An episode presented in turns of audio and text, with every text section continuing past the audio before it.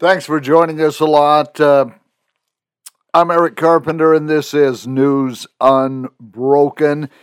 Oh, I talk about broken the school system, public school system in Washington State is just plain broken.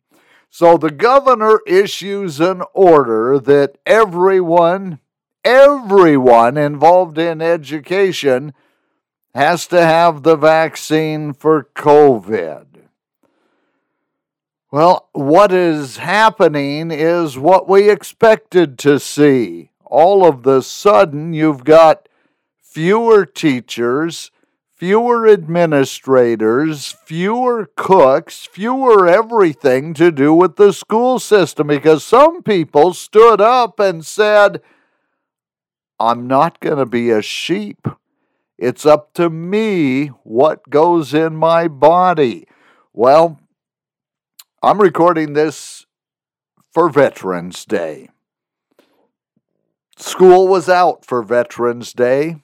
The thing is, they don't have the staff and the teachers to reopen the schools come Friday in the Seattle School District or in Bellevue. Both districts say that a lot of teachers and staff are just going to take leave for the day.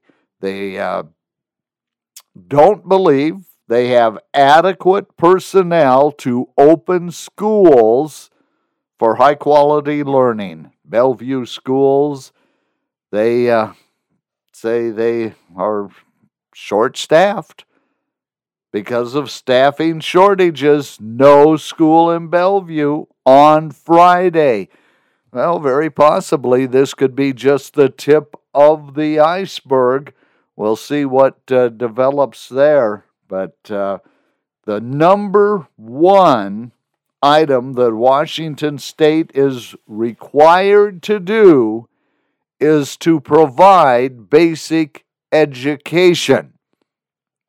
Well, when schools don't reopen the day after Veterans Day, you just wonder are they really even providing basic education? Of course, we're paying our taxes to provide for basic education, but we've got a governor uh, gallivanting around the world and uh, still operating Washington State on emergency orders. Well, those emergency orders for COVID 19 just may not cut it for Governor Jay Inslee. Health officials indicating they are having a growing concern over people becoming sick with respiratory viruses other than COVID 19. Yeah, we're going to start to uh, see more cases of the flu, more respiratory disease virus, the RSV. It causes cold like symptoms but affects the respiratory system. Those uh, are coming up. So we may not be, you know, dealing with COVID near as much, but we've got other things looming on the horizon. Just wait and see what the governor and the Democratic controlled legislature here in Washington state decide to do about that. Uh, coming up tomorrow, I'm going to talk a little bit more about 4 H in Washington state.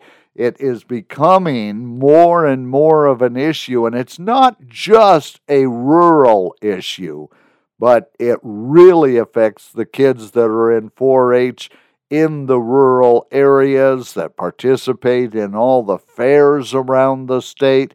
We'll talk about that tomorrow. I really appreciate your joining us. We've got uh, more and more people from a variety of different states. So uh, tell your relatives, folks you know, have them join me. Um, love to have you stop by. This is News Unbroken. I'm Eric Carpenter.